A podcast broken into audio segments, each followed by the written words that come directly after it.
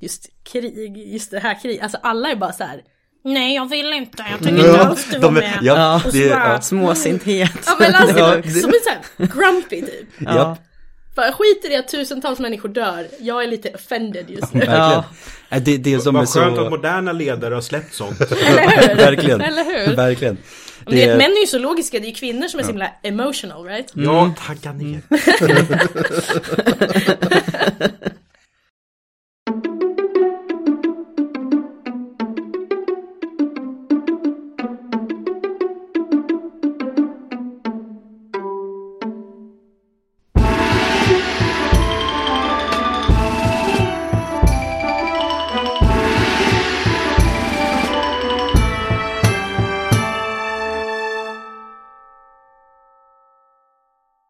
Hej och välkomna till ett nytt avsnitt av Podius Castus, en podd om antiken. Och vi som sitter här idag det är jag Adam, Och jag Emily. och så är vi faktiskt två till. Som inte är Podius Castus-medlemmar, utan vi har två gäster med oss. Hej, hej, kul att vara här. Hallå, hallå. Och det är Erik och Li från Mytologipodden. Det stämmer Precis. det. Vi är här igen. Ni kunde inte hålla er undan. Nej. och, och just här igen, nu är vi här på riktigt också. Dessutom, Ja. vi sitter faktiskt IRL Ja. den här gången. Förra gången såg vi varandra på en liten skärm. Ja. Det är mycket trevligare IRL tycker jag. Verkligen. Och, och för mig och Li då, att det här är då andra gången totalt vi spelar in på samma ställe. Ja, Yeah. vi bor i olika städer så att vi kör ju digitalt liksom som standard. Så att det här är ju Extra trevligt. Det extra, det, fantastiskt. blir fyra gånger så trevligt. Så det här är nytt för er också. Ja, Ja. Nej, fast vi spelar in vi tillsammans lyckades sitta det- bredvid varandra en gång, men det var så här zoom-filter som gjorde att det såg ut som att vi var på samma ställe. så Det räknas, räknas kanske inte på Nej. samma sätt. det var så här, den sociala kontakt jag hade under 2020. Ja. Åh, fantastiskt. Och eh, orsaken till att ni sitter här idag, det är ju för att vi ska prata om någonting så spännande som Iliaden. Och det eh, är ju ett liten, ska vi spoila det kanske, att vi kommer ju också att gästa er. Precis, och Eh, prata fast om Odysseen då. Exakt, så att vi täcker in båda Homeros ep, episka verken i ett svep nu. Yes. Ja, Och eh, ja, without further ado ska vi börja snacka om Iliaden. Och jag tänkte så att bara introducera att vi kommer liksom inte ta upp så mycket om teman och liksom analysera vid, alltså djupare betydelse utav det som sk- skrivs och såna här saker. Utan det tar vi vid ett senare tillfälle tänker jag. Utan nu så går vi helt och hållet bara igenom storyn. Vi snackar om vad det är som händer. Så att eh, är det någon där ute som har tänkt någon gång att jag skulle nog vilja läsa Iliaden men har aldrig kommit till kritan eller liksom plockat upp den, läst första raden och tänkt att nej det här orkar jag verkligen inte göra. det var jag det. Eh, så är det här ett perfekt avsnitt för er. För att vi kommer göra en, en hel svep, ett helt svep Ja. om handlingen. Från början till slut. Men Vad- inte återberätta ord för ord. Nej, Nej. inte så. Utan bara Sitter och liksom... Precis, Nej, innantill. det hade blivit Det här är två en dygn. ljudbok på 22 timmar. Eh, Men vi börjar väl lite grann med lite bakgrund bara. För Ja. att få lite förståelse för vad det är som vi, för vad det handlar om. Och då har vi då Homeros. Som är den påstådde författaren till Iliaden. Det är en jättelång historia, den ska vi inte gå in på alls. Men Iliaden skrevs någon gång under 700-talet. Före vår tideräkning, alltså under den arkaiska grekiska perioden. Och någonstans på det grekiska fastlandet har man, kommit, har man tänkt sig. Det är allmänt accepterad datering, ska vi säga, just det här 700-talet. Det finns ju såklart de som placerar den tidigare och de som placerar den senare. Men s- dock senast så kan den ha skrivits på 630-talet. Baserat på referenser i till exempel konst och annan litteratur.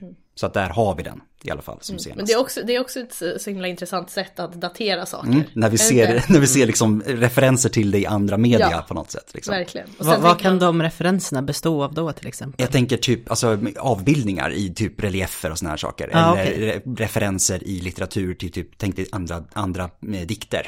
Mm. Som hänvisar till Homeros i Iliaden, alltså såna här saker i Iliaden och såna här grejer. Mm. Och, och då är det just att det är Homeros, alltså hans Iliad och inte att det skulle kunna vara en separat muntlig tradition av samma händelse.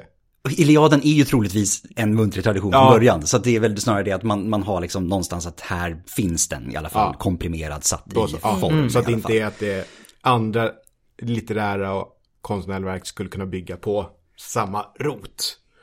Utan det är fortfarande att grenverket som blir Iliaden som är. Man får tänka sig att det är troligtvis en del utav, all, allt är en del av Ja, allt. så. Något sätt.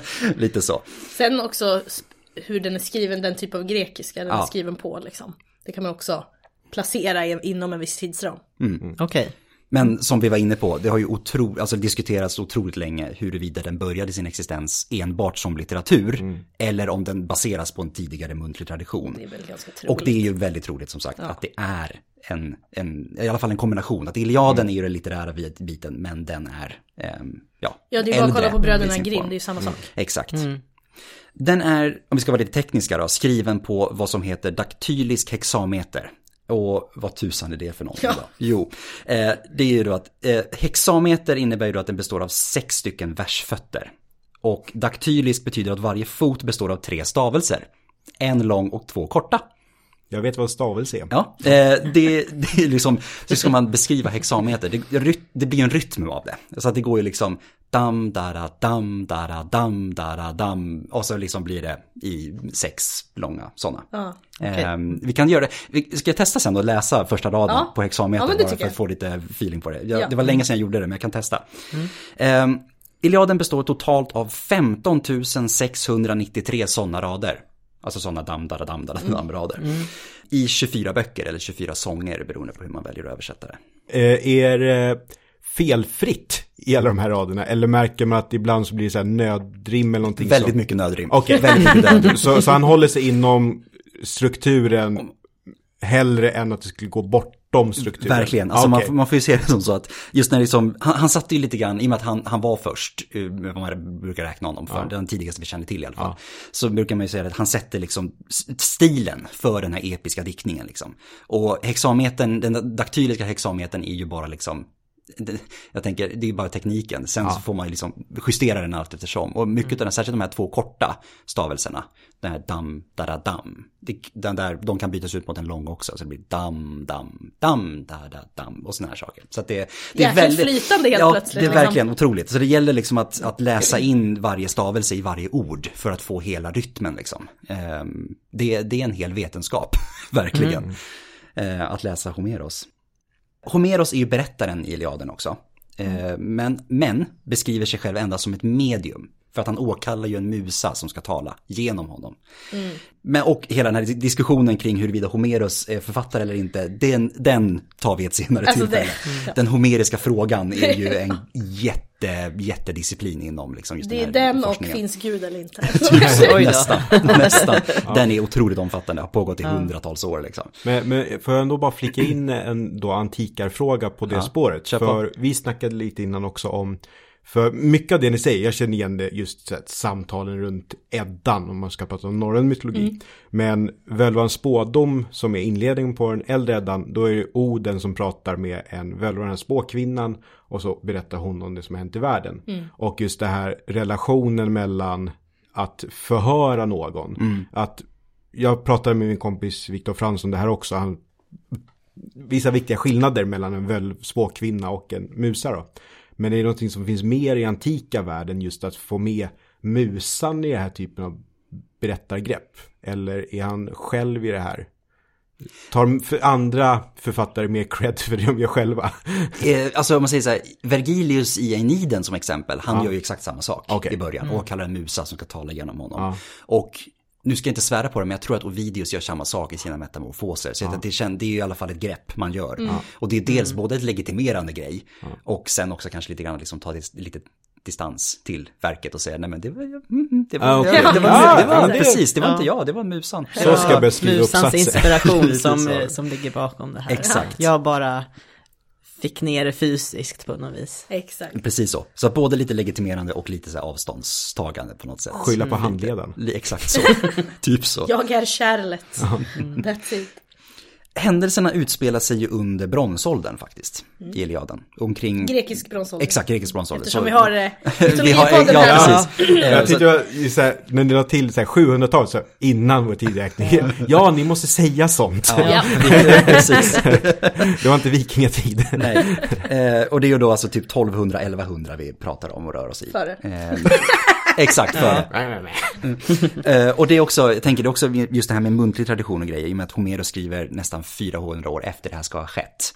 Så är det väldigt troligt. Och det han beskriver är ju också bronsålders, en bronsåldersvärld. Jag tänker de åker liksom i häst och vagn och hela den här biten, så något som inte är liksom eh, applicerbart på hans nutid eller samtid då. Eh, vilket då pekar ytterligare för att det här är en äldre tradition som han, som han går efter.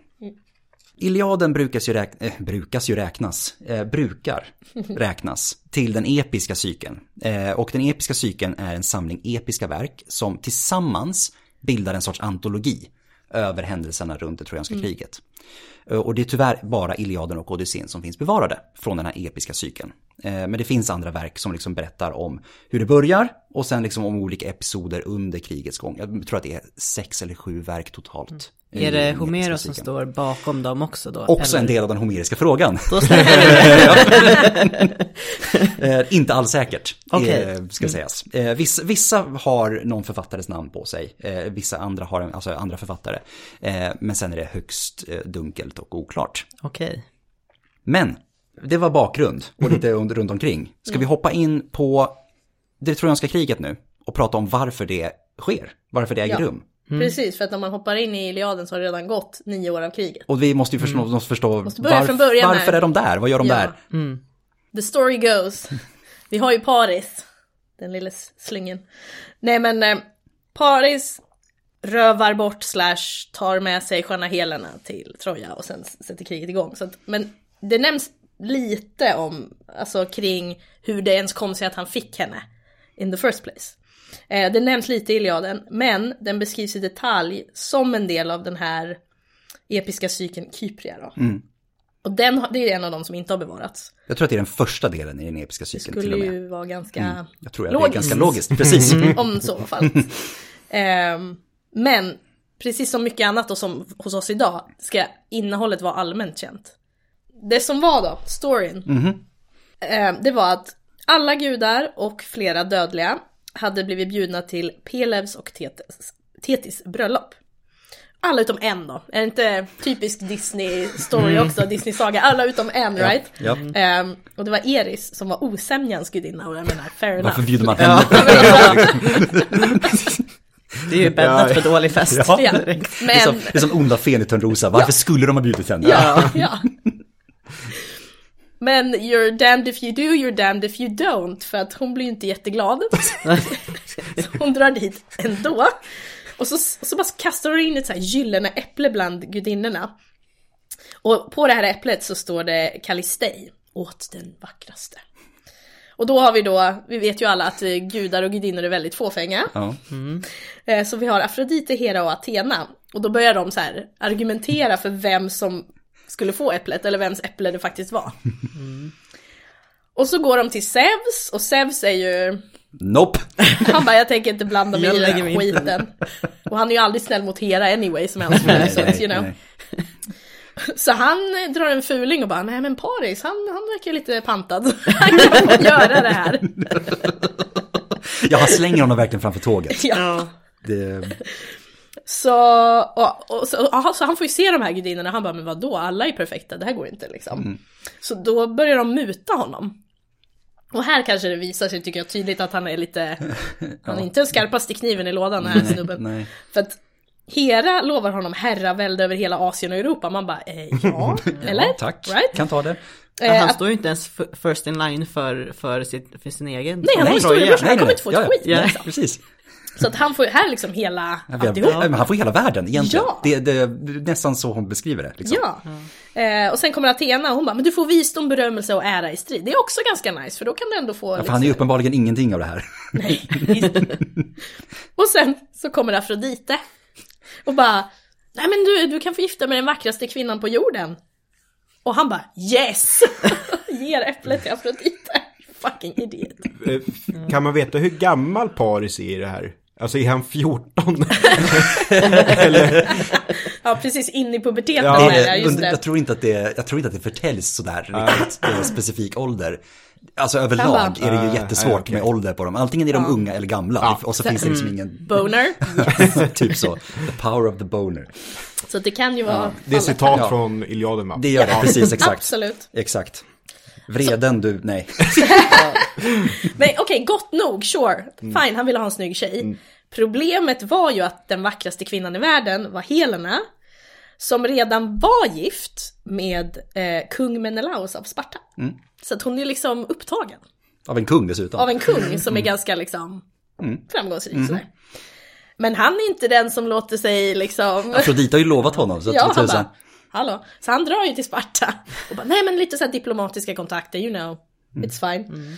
Och sen så vet vi inte om han faktiskt rövar bort henne eller om hon följer med frivilligt. Det är lite oklart. Och de- Det troligaste är väl att, att eh, jag menar kolla på Zeus, kolla på Hades, kolla på, alltså de är inte främmande för att bara ta vad de vill ha liksom. Så. Men det var ju då Afrodites del det här. Det är att hon typ Hon ger det. honom idén att han ska åka och sno Helena. För det är inte så att hon hjälper, alltså hon, Helena blir inte kär. Eller så I vissa, det, det är också beror på vilken, Okej. vilken version av storyn. Olika författare har ju olika versioner av vad som händer. Vissa säger att Paris helt enkelt bara åker dit, våldtar henne och snor med henne tillbaka till Troja typ. Medan andra har att Helena alltså, villigt följer med honom tillbaka för att hon blir kär i honom och hela den här biten. Så att det beror helt på hållet på vem som... Ja annars är det ju som du säger lite Annars är det bara. Afrodite, annars är det bara gudarna som leker. Att det är liksom, Ja. De dödliga leker med dem. Alltså, Ja. bara- Men det är också nice för att hon bara, jag behöver inte göra ett skit. Ja. Jag bara satte, som du säger, satte idén i huvudet. Ja, nej, för jag kan också ge bort sådana grejer. It's not mine to give, but sure. Om du vill ha det, sa det. Men, Men- men eh, oavsett eh, så tar han med henne till Troja. Alltså, slutresultatet blir detsamma. Och, Ja, ja, ja. Menelaus han blir pissed off och bara nu går vi i krig. och han har en brorsa som, ja, är Hans brorsa är ju kungen Mykene. Så att, ja. den mäktigaste i hela Grekland. Ja. Agamemnon. Mm. Så att ja, det är, typ, det är så det börjar. Fan jag skulle vilja se en film om det liksom. Bara Ja. den delen. Och sen det här med Menelaus bara, va? Ja, det, den, De scenerna är oftast, alltså, und, jag tänker om vi, nu har vi den senaste filmatiseringen är väl Troja. Ja. Med Brad Pitt och mm, eh, Orlando Bloom som Paris och. Och Hector är ju, vad heter han? Eric Eric Bana. Bana. Ehm, och den är ju liksom, den- är ju som den är, men den, den missar ju typ de roligaste bitarna av Iliaden konsekvent. Mm. Eh, Liksom, alla de här liksom, reaktionerna är ju liksom borta på något sätt. Ja. Utan det är liksom, Men det skulle, vara, det skulle vara så jäkla seriöst Ja. på något sätt. De red ju lite på så här gladiatorvågen, fast gladiator ska ju ändå utspela sig i verklighet. Alltså det här är ändå, jag vet inte riktigt. Nej, det känns som att oftast, nej, det nej, nej vi, ska, vi ska inte, vi ska inte stanna Nej, kvar i det. Nej, vi ska inte stanna kvar. Troja. Men då, jag blir ändå nyfiken på just den här tävlingen mellan Athena, Hera och Afrodite. Känns inte lite så här okaraktäristiskt av Athena att haka upp sig i en sån här sak? Hon är ju så oerhört, eh, vad ska jag säga, osexuell i andra saker. Men att här vara med i en skönhetstävling. Är det någonting som känns Athena-aktigt för er som har, alltså, Hon är ju faktiskt, även fast hon är vis och så, här, så är hon småsint som fan. Mm. okej. Det finns ju, det är den här, eh, när de täv- hon och Poseidon tävlar om Aten. Det är också så jävla, hon är så jävla småsint alltså. Så det är mer tävlingen Jag än att man ska tror- se henne som... Fast hon är, alla gudinnor är ju sköna. Mm, ja. Det är ju det. Ja, det finns ju, grejen är att alltså, gudarna är gudar. Och de, de Ja. ser liksom ut som, ja, de ser ut som människor, men de är liksom en, en perfekt upphöjd version utav alla människor. Så, Så att det är liksom, och det är klart, med tanke på liksom hur familjerelationerna ser ut på Olympen, så att ingen kan ju erkänna någonting från annan. Nej. Liksom. Alltså, Hon, hon kan inte bara släppa att hon inte är den vackraste utav dem Nej. alla, liksom, på något sätt. Exakt. Eh,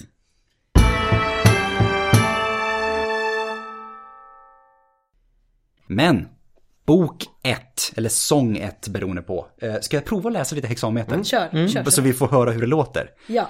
Eh, och jag har ju då en översättning som är gjord av eh, Ingvar Björkesson. Och vi har jämfört våra översättningar, vi har två, tre olika. Mm. Kom vi fram till. Ja. Och nu ska jag testa på hexameter också. Ja. Ehm, Vreden gudinna besjung som brann hos peliden Akilles. Den som sänt tusen kval över olycksfödda akajer. Snyggt Adam. Jag, jag vet inte, om, om det där var fel i hexametern så får jag be om ursäkt. Det lät snyggt. Men det, jag, ja, det, det var otroligt länge sedan jag lärde mig hur man gjorde det där. Ehm, så, då börjar den. I första raden i alla fall, svensk översättning. Eh, Iliaden inleds, Homeros han åkallar en musa som ska hjälpa honom att berätta historien om Achilles vrede. Och Achilles är ju då den främsta av de grekiska hjältarna i det trojanska kriget. Och det här, om vi nu ska dra en parallell till nordisk mytologi så är ju Achilles och, eh, är det Balder, right? Som är the golden child. Ja, Eh, att de är typ indestructible fast de har en. Ja en En- svag en- punkt. en- En enda svag svaghet. punkt. Eh, Achilles blir ju doppad i eh, eh, någon flod. Floden Styx eller elden beroende på vilken och så håller de i hans häl. Exakt. Mm, Så och det är det enda de. som inte doppas ner i vattnet. Exakt, därav. Achilles häl. Eh, och Balder är det väl, Ba Balder, han är då son till Frigg och Oden och han börjar få mardröm att någonting dumt ska hända. Och Frigg vill inte det, så hon och ger sig ut i världen och ber allting att inte skada honom. Så ber varje sten, varje troll, varje människa att skada inte Balder. Och bara, ja men absolut. Och sen så är det en mistel som växer på ett trä och tänker, nej den är så liten, den kan inte göra någonting dumt. Så hon frågar inte misteln. Så det är det enda som kan skada. man ska inte utelämna en. Och, nej, nej, och så här, gissa vad som händer. Ehm, så, så det Men är det, är det Loke som lurar? eh, Loke på, får på något sätt veta att misten kan skada Balder. Så han gör en pilspets av en mistel. Och Balder har en blind bror som heter Höder. Och så säger, för gudarna har jättekul för man kan ju kasta allting på Balder. Det var ju en lek av det. Kasta stenar och vapen och han bara, "Äh, ingenting händer. Och så säger Höder som är blind, han får inte vara med och leka. så säger Loke, "Hörru, här har vi en pilbåge, så jag siktar åt dig så kan du också få skjuta på Balder. eh, och så dör han. ja. Och Achilles blir också dödad av en pil Ah. Just det. vid sin svaga punkt. Sen, sen är det då skönt med hur gudarna då ser på vad som är rätt här. För de förstår ju att det är Loke som har lurat Höder. Men de dödar Höder också. Hur skulle han kunna veta liksom? Åh, Stackars. Där kommer bli dubbelbestraffad, du får inte vara med och leka när du väl testar Ja. att få leka så bara, Och så dödar du din bror också. ja. Men, men han får komma tillbaka sen, det löser sig. Men där såg någon på internet som sa just det här, att Achilles häl inte doppas. Varför inte då byta grepp och doppa hälen också? Eller det mest aggressiva jag såg var lägg honom i ett nät och badda runt lite. och det här är alltså inte någonting jag uppmuntrar folk att göra. Men, men man hade kunnat lösa det där bättre. Eh, ja. Ja, Men ehm, det hade inte blivit en bra story då. nej, det är ju det som är grejen. Det, det behövs en liten, det behövs en svag punkt. Ja. eh, För att kunna, som kryptonit. Ja, Precis. Ja. eh, Lite så. Här, jag också bara passa på att flika in, jag nämner det varje gång vi pratar om Achilles, men nära där jag bor så finns Achilles fotvård.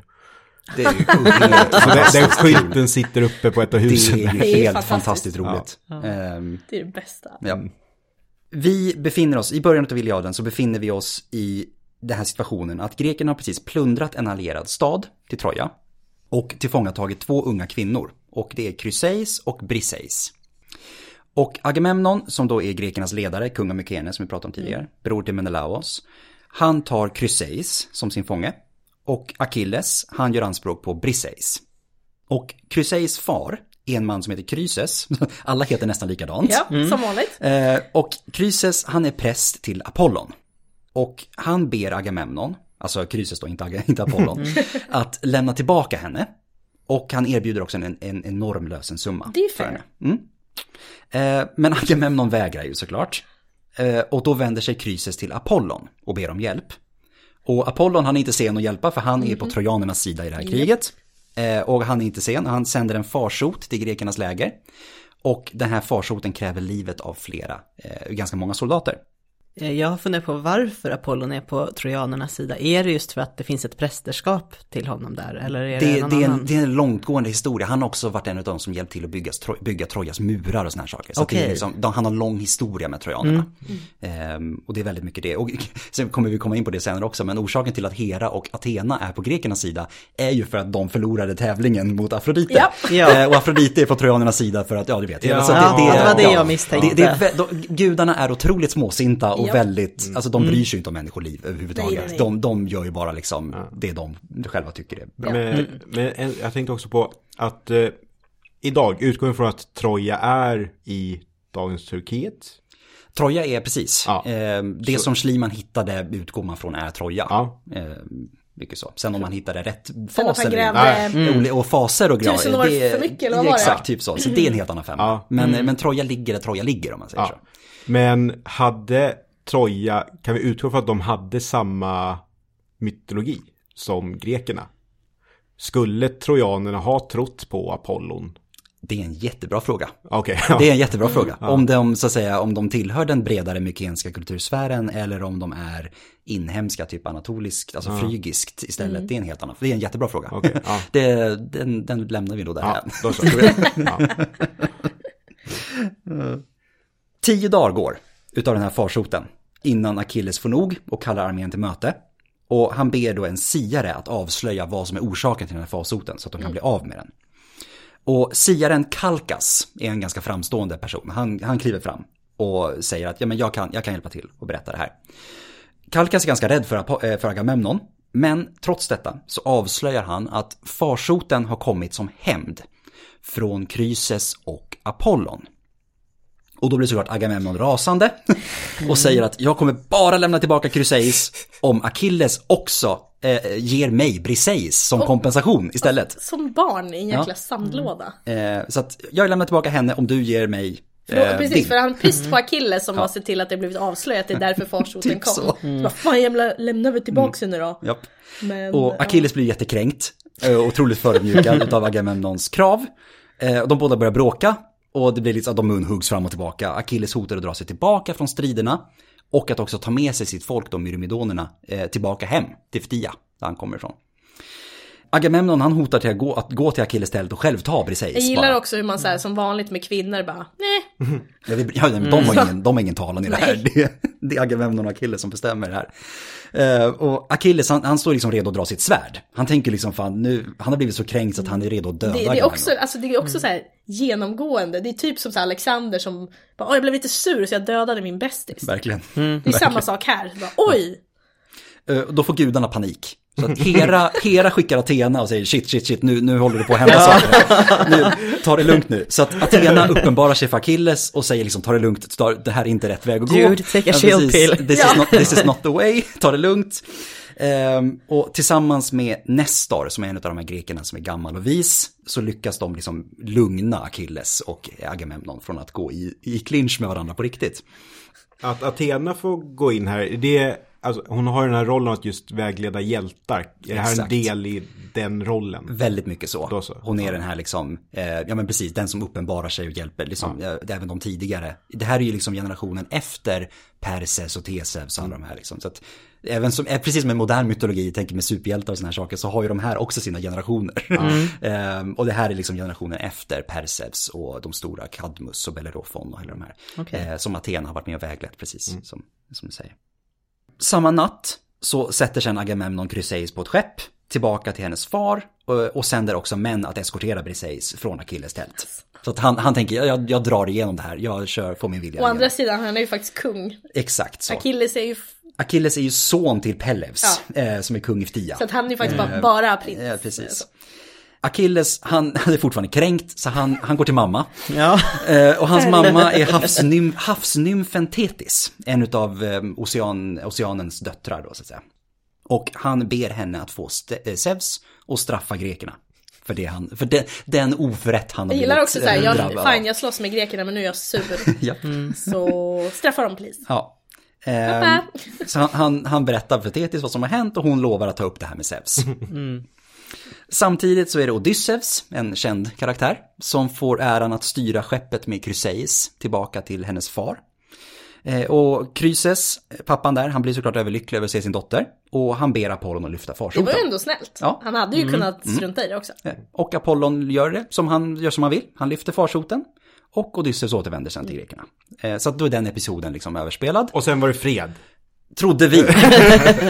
Men eh, den här farsoten som Apollon eh, sänkte över grekerna drar ju med sig en värre farsot egentligen. För att det är ju så att efter det här bråket med Agamemnon så vägrar nu Achilles att fortsätta strida.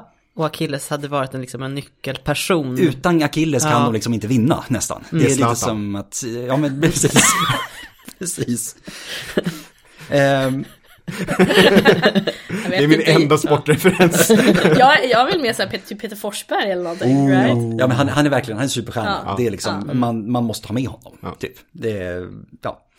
Och Tetis, hon går till Zeus, som hon lovat, och framför den här eh, bönen som Achilles, eh, Achilles gav, bad henne om. Zeus är lite tveksam att hjälpa, eh, hjälpa trojanerna på det här sättet. För att det är ju så att Hera står på grekernas sida. Och vi vet att Zeus och Hera, det är liksom, mm, man vill liksom inte slå liksom ännu mer liksom i den där, slänga ännu mer Jag gillar bensin att på han den så här elden. helt plötsligt bryr sig. Lite så, ja. Eh, Men till slut så går han med på det. För att Så bara- jäkla brydd var han ändå. Bara, hon blir lite sur. Men jag har ju ändå bara- våldtagit hur många kvinnor som helst och fått barn med alla. Äh, vi kör. Han ville bara Ja. leka lite svår, säger vi. Typ. Eh, och såklart blir Hera rasande när hon får reda på att Zeus hjälper trojanerna, för att Hera är ju helt och hållet på grekernas sida.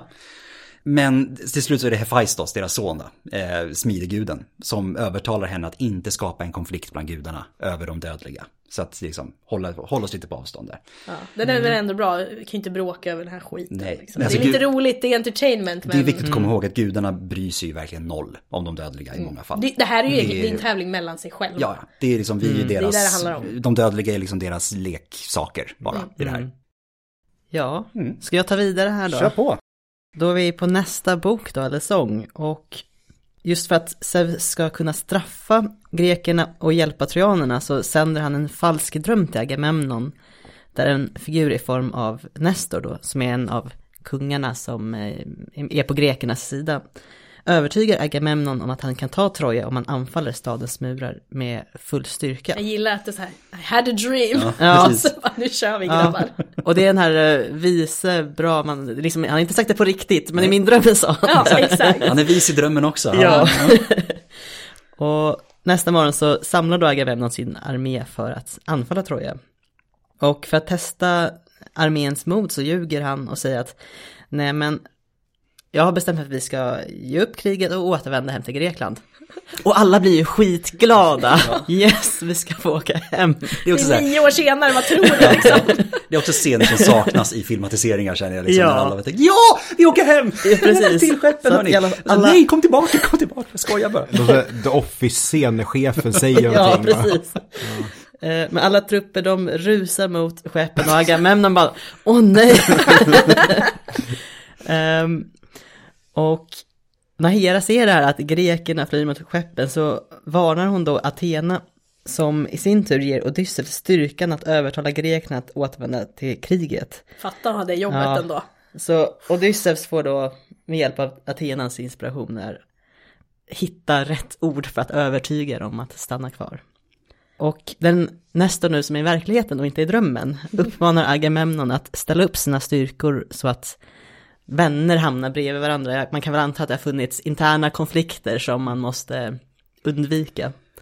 Och här, här så räknar Homerus upp då alla de städer och hjältar som har varit närvarande. Ehm, är det bara på Greklands sida då? Just i det här fallet, just nu så är det på Precis. Greklands. Precis. Och hur många soldater respektive stad har bidragit med till Det här, kriget? det här är faktiskt lite bibel, gamla testamentet-stuk, känner Det är- jag. det är en väldigt också klassisk- bara listor liksom. Ja. Vem är släkt med vem eller hit och dit. Och det är liksom, just den här liksom, skeppskatalogen brukar den kallas för. Det är en väldigt klassisk del av Iliaden. Just att liksom räknar upp, alltså man får liksom alla kungar och alla liksom skepp och hur många de liksom, alltså det, det är väldigt det är så här viktig, alltså det brukar användas som en ingång till diplomati under bronsåldern. Liksom. Vem var liksom vän med vem och såna här saker, liksom. vem som, eh, och lite så här. Eh, Så att ja, den är, den är klassisk, verkligen. Zeus sänder nu en budbärare till det trojanska hovet med en varning om att nu har grekerna samlat alla sina trupper för att anfalla. Och trojanerna gör sig redo att möta det här anfallet då med ledning av prins Hector som är son till kung Priamos. Och han är alltså den arvingen till Trojas tron. Storebror till Paris. Precis. Och nu är det dags för Homeros att räkna upp alla som slåss på trojanernas sida, så det Precis. blir en till lista här. Nu kommer den andra katalogen. Ja, Härligt. ja. Nej, och jag, jag kan vara, jag har läst, jag är en av de där som gav upp efter tre sidor i Iliaden, så nu, nu läser jag det som ni har, har sammanfattat här. Men bok tre. Den trojanska armén marscherar ut ur staden och ställer upp sig framför grekerna. Och nu bara, nu har jag haft något sidospår, men nu, det som Li sa alldeles nyss då. Och prinsen Paris, som har orsakat kriget genom att föra med sig Helena från hennes make Menelaus, utmanar vem som helst av grekerna på duell. Alltså Paris. Han. Paris är söt. jag slåss mot vem som helst! Ja, och jag som då inte har läst så här långt, jag, jättespännande just nu för mig. Ja, det Ja, men händer? absolut. Vad Vad, händer? vad händer? Vad händer? Men när Menelaus träder fram tappar Paris modet och drar sig skamsen Jag, säger, jag, drar, jag slåss mot vem som helst, men nej, inte du. Alltså han är en riktig liten fegis. Han är en självisk liten fegis, det är vad han är. Ja. Det var lite väl magstarkt att få slåss mot han som har, han har stulit frun ifrån. Ja. Verkligen. Ja, jag förstår.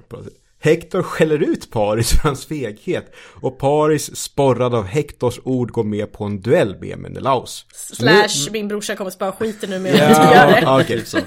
Eh, Paris förkunnar att kampen skulle skapa fred bland greker och trojaner genom att en gång för alla bestämma vem som får ha Helena till fru. Undrar, undrar hur trupperna känner. Och står och tittar på det här och lyssnar på det här. Och bara, Ah. vi dör. Och vi har varit borta från våra familjer i tio års tid. För det här. Ni hade kunnat lösa med en duell då. Första dagen. Första dagen hade ni kunnat göra det här. här, It's about a fucking girl. Ja, nej, det är- det är någon så här 80-tals syntlåt, uh, Two Tribes, men musikvideon då är det väl Nixon och Gorbachev som, eller någon tidigare rysk president, som slåss med varandra i en boxningsring. Hade man kunnat lösa det sådär? Ja, Jätteskönt. exakt. Japp. Eh, Men Paris och Menelaus de beväpnar sig och inleder duellen. Ingen av dem lyckas fälla den andra med deras spjut. Och i närkamp får dock Menelaus snabbt övertaget och var redo att döda Paris när gudinnan Afrodite ingriper. Hon framkallar ett skyddande moln som för Paris tillbaka till hans rum i Priamos palats. Det här var konstigt fantasy. På något, alltså visst att gudar pratar sådär men det här är ju fusk. Ja, det är det. Ja, ja, ja, ja. visst, visst. Eh, På slagfältet söker både grekerna och trojanerna efter Paris som verkar ha försvunnit helt spårlöst. Rökbomb! Ja, ja, ja. Agamemnon insisterar att Menelaus har vunnit duellen och kräver tillbaka Helena och sin brors vägnar. Jag skulle säga han har fan inte fel alltså. Nej, det är inte helt Nej, fel. inte alls, inte alls. Den, den ena har gett upp, typ. Och duellen är ju vunnen i Ja. sådana fall. Ja. Ja, alltså. Där, alltså för Helenas skull, finns det skäl att tro att någon av de här skulle vara en bättre, alltså är någon av de här bra? Om vi bara tänker ur ett inte bara killigt slagsmålssätt. Jag vet inte hur mycket man beskriver tror- Menelaus nej. och hur hans sinnesstämning... Och inte liksom hur förhållandet dem emellan heller. Det är liksom, liksom ingen vikt. Troja tar ju sig ganska mycket friheter där med att Orlando Bloom och hon är askära och Ja. Menelaus är ett litet svin. Precis. Ja, men det är Hollywood så det Exakt. går Ja, ja, ju ja. Inte. exakt. Det måste finnas en liten, en liten grej där. Nej men för det, det, det är så här. Alltså Paris är ju en liten fegis. Vill man vara med en liten fegis liksom? Nej, ja, det, är, Ja. det är oklart. Men Afrodite ingriper väl för att, nej men nu har ju Paris sagt att jag är vackrast Ja. så att, Ja, hon står ju helt och hållet Ja, på trojanernas sida. Ja, Det exactly like that. Okej, Agamemnon tycker att de har vunnit. Fair enough liksom. Mm, Och då rör vi oss in i bok slash sång 4. Och samtidigt då som, som eh, de har sin duell där så har gudarna börjat inleda en egen liksom, kamp. Zeus han menar också på att Menelaus har vunnit den här duellen och nu ska ett kriget ta slut. Det är vad de- människorna har bestämt här, det låter väl bra liksom. Det är väl fine. Hera är inte lika övertygad för hon har fan investerat jättemycket och hon är ju kränkt fortfarande efter, efter Paris liksom. Och hon är så pass kränkt att hon inte nöjer sig med något annat än Trojas totalförstörelse. Ja, det är Hera. Hera. Så att, eh, och Zeus, han bara, ah, men alltså ja, ja okej då, fine. Athena, du får, får åka tillbaka till slagfältet och starta upp kriget igen. Här ger han sig ju faktiskt. Ja, vi kunde inte få ett slut på det. Okej, bör- låt dem börja slåss igen. Ja. Och Athena är inte den som är den. Så att eh, hon förklär sig som en trojansk soldat. Och övertygar då en trojansk bågskytt att skjuta mot Menelaus. Och hon vill ju inte att han ska dö. Hon vill bara ge grekerna en anledning till att börja slåss igen. Eh, så hon styr ju pilen så att han bara blir skadad. Bara liksom. Bara, Så. ja. Ehm, och Agamemnon, han sväljer det här med hull och hår. Och blir jättearg och nu ska vi slåss Ja. igen. Liksom. Och jag gillar hur du har skrivit där Adam. Strid bryter, bryter ut och blodet flyter fritt. Jag ska säga det att alltså, hälften av Iliaden är ju bara en beskrivning av hur folk dör och hur man dödar någon. Liksom. Det, är, det är hälften av Iliaden typ. Tänk er en filmatisering av en viss Quentin Tarantino. Typ så. Verkligen. Verkligen. Det är stilfullt. Det Sen dyker det upp vampyrer också. Precis, Ja. ja. exakt. precis. Eh, jag vill bara säga att jag tyckte att det kändes lite hoppfullt i texten här ett tag. Så jag var tvungen att kolla hur många böcker som finns egentligen. Och jag, jag har på känn, det löser sig inte nu. Nej, Nej. nej, nej, nej, det gör inte det. det är, vi är fortfarande ganska tidigt i storyn. Det är mycket story kvar. Och precis som i en Hollywoodfilm så eh, är det ingen vik- superviktig karaktär som blir dödad. Liksom. Nej, nej. Eller skadad. Men både Odysseus och eh, Ajax dödar några mindre viktiga så här, trojanska hjältar. Man måste ju ha lite känsla i Exakt. det hela. Liksom. Mm, det finns Någon- stakes. Det är Ja, och det är också en radda med namn. Alltså det är ju otroligt många namn. Men det är liksom, det är egentligen, de, de viktiga är de vi nämner. Sen Ja. är det otroligt många fler som nämns också ska vi säga. Exakt. Och gudarna roar sig också med att Mhm. blanda sig i. Eh, Apollon då på trojanernas sida, Athena på grekernas. Och ja, diplomatin är ju totalhavererad. More or less. Japp, japp.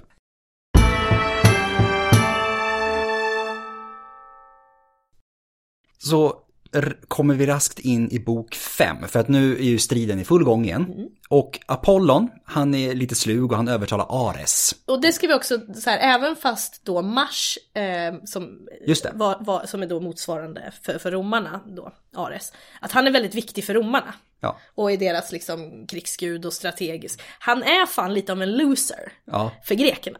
är ju, ska man ha en krigsgud så är det Athena. Mhm. Ares är, nej, För det kommer jag ihåg när vi gjorde förra avsnittet med resten av Podius Castus. Att jag trodde att mycket av det romerska och grekiska var lika med tecken. Men och just att A- Ares är det här, vad ska jag säga, bärsärkarkriget för att få in lite norrent i det och att Aten är genomtänkta. Men att Mars, han är också en planerande gud. Exakt. Ma- Mars är ju en, det är ju så precis som, Mars är en äldre gud. Eh, sen är det bara det att när, när man kommer i kontakt med varandra så tänker man, okej, här är er manliga krigsgud. här är vår manliga krigsgud, typ. Eh, så. Men Mars är ju också där att, Mars är ju också i och med att han, de tidiga romerska soldaterna var ju bönder halva tiden utav året innan man låg i fält och saker. Så att han är också en, en eh, skördegud, bondegud, eh, styr över jordbruket och sådana saker. Så att han, han är liksom mycket mer än vad Ares är. Och som, som du säger, när Ares är med i grekisk mytologi, han är med väldigt lite. Det är Athena som är den stora. Ja. Och när han väl är med så är han oftast med som ett, det som ett skämt. Typ när han blir, när han och Afrodite har en affär och Hephaistos fångar dem i sitt nät och hela den här biten. Han är liksom the butt of the joke. Ja. Aha, okej, ja. Och även så här. Eh, För att det är ju så att Ares, eh, han blir övertygad av, av Apollon att gå in på trojanernas sida i nu kriget. Och med de här två gudarnas hjälp då så börjar trojanerna få överhanden i striden. Och Hektor och Ares ställer sig och slåss sida vid sida och det blir alldeles för mycket för grekerna. Så att Hera och Athena, de går till Zeus och ber om tillåtelse att ge sig in i striden på grekernas sida. Och Zeus säger, ja men visst, jag kör på. bry mig inte nu. Nej, kör på. Eh, Athena hon går till Diomedes och Diomedes är en av de här stora hjältarna på grekernas sida. Eh, och tillsammans så hoppar Athena och Diomedes på Ares medan Hera då samlar de övriga grekerna och liksom fyller dem med mod och såna här saker. I den striden som utbryter då så lyckas Diomedes då med hjälp av Athena att såra Ares. Och Ares han blir, han blir kränkt och lite skrämd och sådär så han, han flyr tillbaka till Olympen och går till pappa. Och börjar klaga för Zeus. Eh, och Zeus säger att du får skylla dig själv. det, du gav dig, den som ger sig in i striden får striden tåla. Typ. Ja. Eh, och därefter så är inte Ares med någonting mer i det, i det, i det här. så att ja, Ares var the butt of the joke även i Iliaden i det här fallet. Men, men eh, hör, alltså, brukar dödliga kunna skada eller är det just inflytandet här? behöver hjälp oftast. Eh, det finns en senare variant när, jag tror att det är Afrodite. Jag, tror, jag undrar om vi kommer dit. Afrodite råkar bli skadad av någon. Jag tror att det är Menelaos eller Diomedes, någon av dem. Eh, så att det, det går såklart. Men mm. då får vi tänka att de här är ju inte bara vanliga dödliga heller. Utan det här Nej. är ju hjältar i mångt och mycket. Så att det, det finns en liten, liten uns av gudomlighet i de här också. Eh, annars så är det ju ofta, det är ju Athena, Athena är ju liksom typ i Diomedes på ett helt annat sätt i det här. Så det är ju Athena och Diomedes som gör det, precis som Hector och Ares slogs tidigare på något sätt. Så att också man får ju tänka att det här, mycket av det här är ju liksom bildspråk. Det är ju inte det att typ att Ares går ner, ställer sig och börjar slåss, utan Ares på något sätt uppfyller Hector med någon gudomlig styrka på något sätt som gör att han slåss och sådana här saker. Så det, det är väldigt mycket eh, löst beskrivet på något sätt i det här. Man får inte ta det liksom, eh, ska man säga, bokstavligt i, i det, eh, så sätt. Och efter då att Ares har lämnat striden så lämnar också Hera och Athena striden och tänker okej, okay, men nu, nu, kan vi, nu kan vi backa, nu är det lugnt. Ja, så då i bok 6 så har gudarna tagit lite avstånd då till striderna och utan gudarna så börjar grekerna istället få överhanden och driver tillbaka trojanerna till staden. Och trojanerna börjar nu ana en förlust och en sire ber Hektor att återvända till Troja för att få sin mor, drottning Hekuba, att be om nåd till Athena. Och Hektor gör då som siren har önskat. Och det är nu som Hektor finner Paris. Eh, Han ligger på sitt rum och chillar. ja, fan, vad fan. Det här, Det här är du är. Ja. Eh, Och Paris vägrar att återvända till striden och Hector skäller ut honom igen för att varför är du så jävla feg? Och eh, Paris går ju motsträvigt emot kan man gissa att återvända till striden tillsammans med Hector. Man kan nästan, jag ser nästan att Hector står bakom och bara knuffar fram honom. Nu ska, nu ska du med här, nu ska Ja. du tillbaka. Men jag tycker det är fascinerande att säga, okej, yngste sonen snor med sig Helena, det blir fullskaligt krig och istället för att bara, nej men ge tillbaks henne för fan. Mm. Så bara, nej, nu slåss vi. Det är jättekonstigt. Ja, det, ja Ta- Han tar absolut. inget ansvar alls för. Och han, nej, han tar själv inget Nej, ansvar heller, det är alla andras fel. Nej, det är så, jag kan tänka mig att Hector säger det, så nu, folk dör där ute för din skull just nu. Liksom. Ja. Ja. Du, du ligger här bara och ja, nej. Ja. Det hade lösts så mycket med att bara lämna tillbaks kvinnan för Typ guds så, skull. typ så. Men han, Afrodite, Afrodite sa att... Did she really or were you high? Nej. Ja, jag brukar tänka det att, att om någon tycker att alla andra är dumma, då kanske inte är alla andra som är problemet. Nej, nej. Och Paris borde ta sig den funderingen. Ja. Här har de hållit på nio år. Inte mitt fel. Vad vill Helena? Nobody cares. Hon vill det jag säger att hon vill. Ja. Ja, men bok 7 då? Eh, striden eskalerar när Hector och Paris återvänder, men Apollon och Athena bestämmer sig snart för att avsluta för dagen. Tillsammans planerar de en duell som kan sätta punkt för dagen. Så gudarna börjar bli trötta. De Ja, tänker, nej men okej, nu börjar det bli För de är på motstående sidor också. Exakt, så att ja. de bara, men kan vi inte bara få lite lugn och ro en stund? Orkar inte. Som att kolla på en film, bara, nej, jag måste paus. Apollon inspirerar Hector till att göra precis som Paris gjort tidigare och utmana vem som helst av grekerna på tvekamp. Endast Menelaus vågar träda fram. Men Agamemnon övertalar honom att låta bli. Han vet att Menelaus inte är någon match för Hector. Och nu är det tvärtom. Det är så här, Ja. Hector säger jag slåss mot vem som helst och ingen liksom säger nej. Alla tar ett steg tillbaka nästan. Det, Det här, alltså det känns på något sätt som när jag läste Dragon Ball för många år sedan och man tänker åh den här skurken kommer ingen kunna klå. Och sen kommer Vegeta och så jo de kunde slåss. Och sen kommer någon som kan slåss mot Vegeta. Att det hela tiden kommer någon som är extra. verkligen. Eh, jag tror att Homeros också läser Dragon Ball. Ja. Eh, ja, till slut träder nio greker fram och det dras lott mellan dem och Ajax vinner. Och för den som vill veta mer om Ajax så är det ett jättedumt inlägg om Ajax tvättmedel för en vecka sedan. så nu får jag också eh, så här, riktad reklam om Ajax fotbollsmatcher. Så det är fullständigt misslyckande för mig. Fantastiskt. Fantastiskt. Det har inte med det här att göra. Nej. Eh, duellen inleds och Ajax lyckas såra Hector med sitt spjut. Och när de båda drar sina svärd låter härolderna förkunna, inspirerade av Zeus, att striden måste avbrytas på grund av nattens infall. Hector och Ajax utbyter gåvor och avslutar duellen med vänskapspakt. Jag kan inte se så här, yo bro. Ja. Jag tycker också fint här att även grekiska hjältar har någon typ av arbetsdag. Så här, Ja, ja. Nu är det mörkt hörni. Nu är det slut. Om ni slåss nu kan någon göra sig illa. Ni får inte betalt för övertid. Eh, under natten håller grekerna rådslag och Nestor uppmanar dem att bygga fortifikationer runt lägret, vilket grekerna börjar göra. Även trojanerna håller rådslag och en kunglig rådgivare uppmanar Paris att lämna tillbaka Helena och få ett slut på kriget. Paris vägrar. Största svin. Är det här första gången det förslaget kommer? Alltså man kan inte, i nio år håller på. Är du säker? Men det är också så här, Priamos, kungen, Ja. Han borde ju bara kunna säga till honom. Man tycker det. Ja. Ja. Lämna tillbaka henne. Ja, men, vad, vad, så här, när, han kom hem med henne, bara, vad fan har du gjort? Ja. Away with her! Vi, vill inte ha, vi vill inte ha grekerna hit, skit! Bort! ja. Och här, för också, hur reagerar resten i rummet? Är det oh, eller ah, bra idé. Jag älskar också att han bara, han skiter i Ja. så jäkla ja. mycket. Ja. Eh, Paris vägran eh, får oss eh, in på bok slash sång 8. Morgonen kommer och man börjar slåss igen.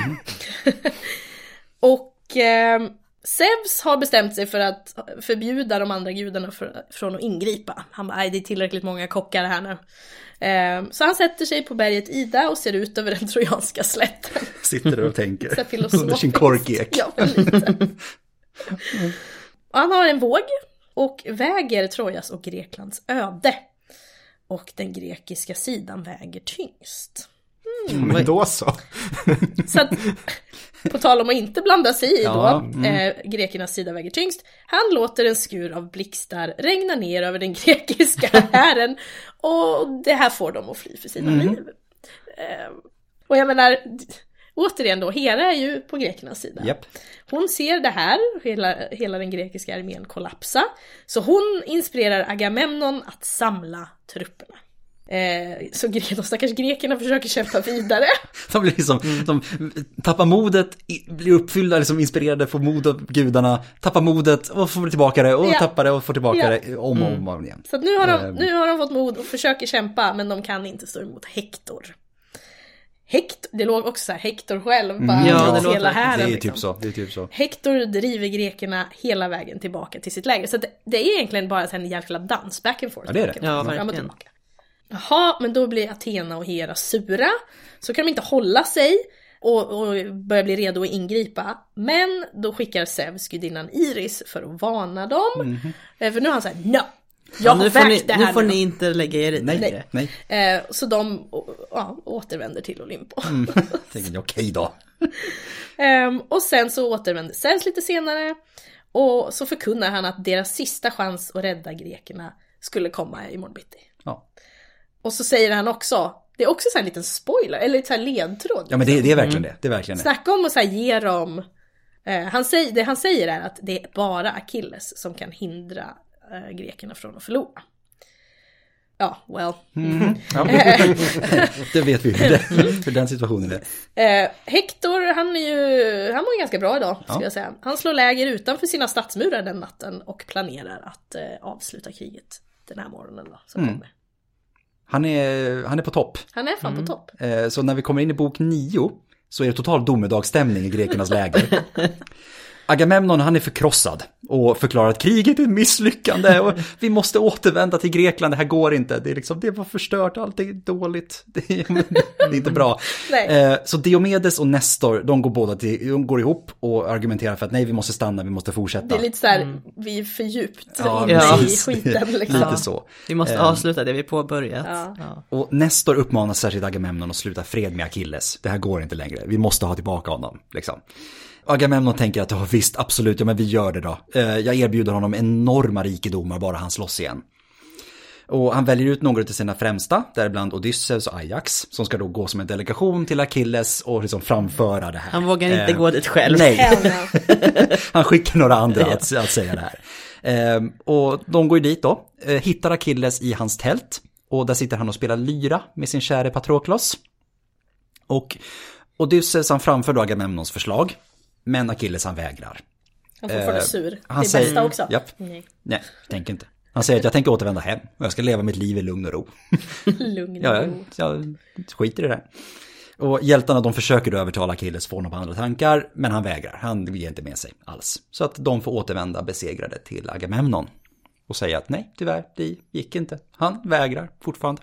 Jag ska säga det att bok 10 är egentligen en sån här, det är en filler. Det händer inte så mycket i bok 10. Det är som andra Eh, filmen i eh, Harry, vad heter det? Den fantastiska videon, ja precis. Ja. Det, det händer inte, man kan, man kan hoppa över den egentligen helt och hållet. Vi tar bok 10 snabbt bara. Ja, Vad har du emot film nummer två?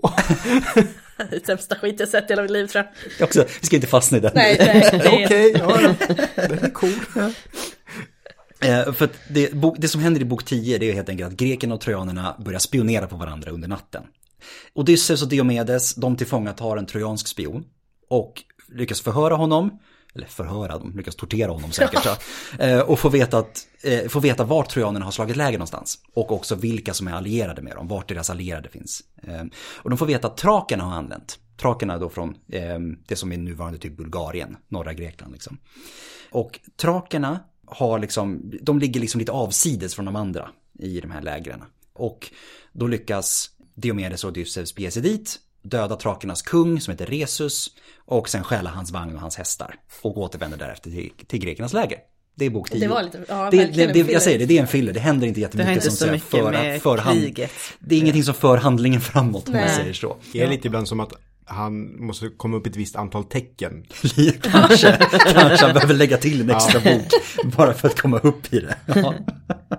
Och om vi då går vidare till nästa bok och nästa morgon, då får Zeus feeling och låter eh, det regna blod över grekernas trupper som drabbas av panik. Det är så, han är så, han är så här, ena dagen var det blixtar, nu är det blod. Det är Ja. liksom, Och grekerna har ju väldigt svårt i strid under dagens första halva och det går mycket bättre framåt eftermiddagen. Det kan vända så här över Kanske dagen. slutar regna blodet för ett Ja, tag eller? precis. precis. Och Agamemnon driver trojanerna hela vägen tillbaka till stadsmurarna, så det börjar onekligen gå lite bättre för grekerna nu. Mm. Och Zeus sänder Iris till Hektor och Iris berättar då att Hektor måste vänta tills Agamemnon har skadats innan Hektor gör motangrepp. Och Agamemnon blir snart skadad i striden och Hektor börjar driva grekerna tillbaka, så nu vänder det lite grann. Mm. Odysseus och Diomedes förhindrar grekerna från att drabbas av panik. Diomedes slungar ett spjut mot Hektor som träffar hans hjälm. Och detta skrämmer Hektor som tvingas till reträtt. Det är också så här, du, du har en hjälm. Var inte det själva syftet med hjälm? Ja, Ja, ja Jag att fattar- det är så här- skydda, skydda huvudet. ja. Jag blev träffad, nu är jag lite rädd. Det känns Ja. så konstigt. Ja, ja. Ja, Och ehm, därefter så träffar Paris Diomedes med en pil som skadar Diomedes så pass att han inte kan slåss något mer. Och det är resten av Iliaden, så det är en ganska bra skada. Paris lyckades. Han Ja. lyckas, Han lyckas med någonting. något i alla fall, ja. ja. exakt. Ehm, Förutom att få tusentals människor dödade. Ja, men hans bror kanske ser, ser lite bättre på honom efter det där. Ja. Ja. Trojanerna omringar nu grekerna och Ajax räddar Odysseus från döden. Hektor, och han återupptar sitt anfall och grekerna drivs återigen tillbaka. Han det är fram och tillbaka. paus, liksom. Ja, ja han, blev, han, han behövde bara, Det är okej nu. Ja. bara få tillbaka andan lite. Precis. Så det, det är fram och tillbaka. Eh, hemma i lägret får Patroklos reda på vilka skador som trojanerna åsamkat de grekiska hjältarna. Och Nestor ber honom att försöka övertala Achilles att slåss. Alternativt att Patroklos ska klä på sig Achilles rustning och låtsas vara Achilles. Och Patroklos han lovar att prata med Achilles. Nestor har väl förstått att Patroklos är kanske den enda som kan prata med Achilles överhuvudtaget. Ja, Eh, ja. verkligen. Jag tänkte bara flika in det här blodregnet, att det känns som att jag läst någonting om så här förklaringar till sånt. Att några forskare har lyft att en viss typ av alger kan ha luftsporer som gör att det regnar rött. Ah, Eh, och då, det är klart att det är jätteläskigt om det händer. det är klart. Ja. Hjälp ja. Ja. Ja, nej, jag, ja. jag hade för mig att jag hade sett Det är någon... inte helt omöjligt. Nej, inte alls. Ja, och då just att det kan ju hända om någon står och odlar växter också. Men om man är just på ett slagfält och så börjar det regna rött, det är klart att det sätter spår. Verkligen. Ja. Ja, men bok nummer 12. Trojanerna belägrar grekernas fortifikationer runt deras läger. Hector beordrar ett fullskaligt anfall som bryter igenom, grekerna drabbas av panik och drivs tillbaka mot skeppen. Det är ganska spännande att så här, de har ändå legat i krig i nio år, de är ändå så här ganska proffsiga vid det här laget, men de drabbas av panik väldigt ofta. Ja, det är verkligen. Ja. Är det samma trupper eller kommer det nya värnpliktiga som Ja, i och är... för sig. Det, Det har du det är rätt i. ja, det är I och för sig, de har ju dödat av Jag tänker nio Ja. år, det måste det nog fyllas på. Ja, sant, eh, sant. Efter ett tag. sant. Ja, vilken befolkningstillväxt de måste ha. Det är, hjäl- hjältarnas tidsålder Ligg för var... fan, ligg! Ja, men... Det var det gudarna gjorde. Det var de vid sidan om som bara producerade nya hjältar hela tiden. Ja, jag måste fylla på leden. Ja, nu, är det proffskrigare vi tänker oss eller är det att även bönder får rycka in och kriga här? Det är nog mycket sånt. För då, vem är kvar hemma för att det ska bli fler? Kvinnorna! ja, fast... det- Gudarna. Gudarna har kvinnorna. Okej. Ja, men då så. Då så. Lite. Det, det var i alla fall bok 12. Bok 13. Zeus är nöjd med hur kriget fortlöper och drar sig tillbaka från slagfältet. Nu kommer det säkert gå bättre, eller hur? Men jag gillar hur han gick från att säga nej jag vill inte blanda mig till att så här, Jag gör det ändå. det är jag som får blanda mig i Ja, nu. ja, jag bestämmer. Ja. Jag, jag läste just den här biten i, i boken och det, det framgår väldigt tydligt hur Zeus liksom verkligen tänker Nej men nu är det väl ingen som kommer blanda sig i. Vem skulle vara intresserad av att lägga sig i striden vid det här laget? Det är så, åh, Anders, åh, det är fantastiskt. Ja, det, Jag, ja. jag, jag håller koll på lite annat så länge. Ja då. Och som svar på det så läser jag då här. Poseidon är ivrig att hjälpa grekerna. Och när han inser att Zeus har lämnat besöker han Ajax förklädd till siaren Kalkas. Han skänker dem stärkande ord och uppmanar dem att fortsätta striden.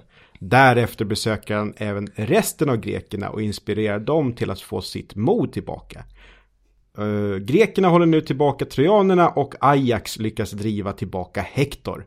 Hektor tvingas omgruppera trojanerna. Hur mycket har Poseidon varit med hittills? Det. Han, inte mycket alls, han dyker Nej. upp nu. Och Okej. hoppar in. eh, Och är på grekernas sida. Yay. Också han också. Det är alltså Poseidon som är förklädd till Kalkas. Exakt. Och det jag också på när jag läste. Direkt efter han har inspirerat Ajax, eller Ajax och Ajax, för det är två stycken Ja, just det, Ajax. precis. Ehm, och går därifrån. De fattar direkt att, men det där var inte Kalkas, det där var en gud. Ja. Så han är inte så bra på att förklä sig. Det, det känns nästan så här uh, någon komediserie-grej att de tittar på varandra och nå, jag är inte Poseidon. Okej. Låt honom hållas, han blir så grinig annars.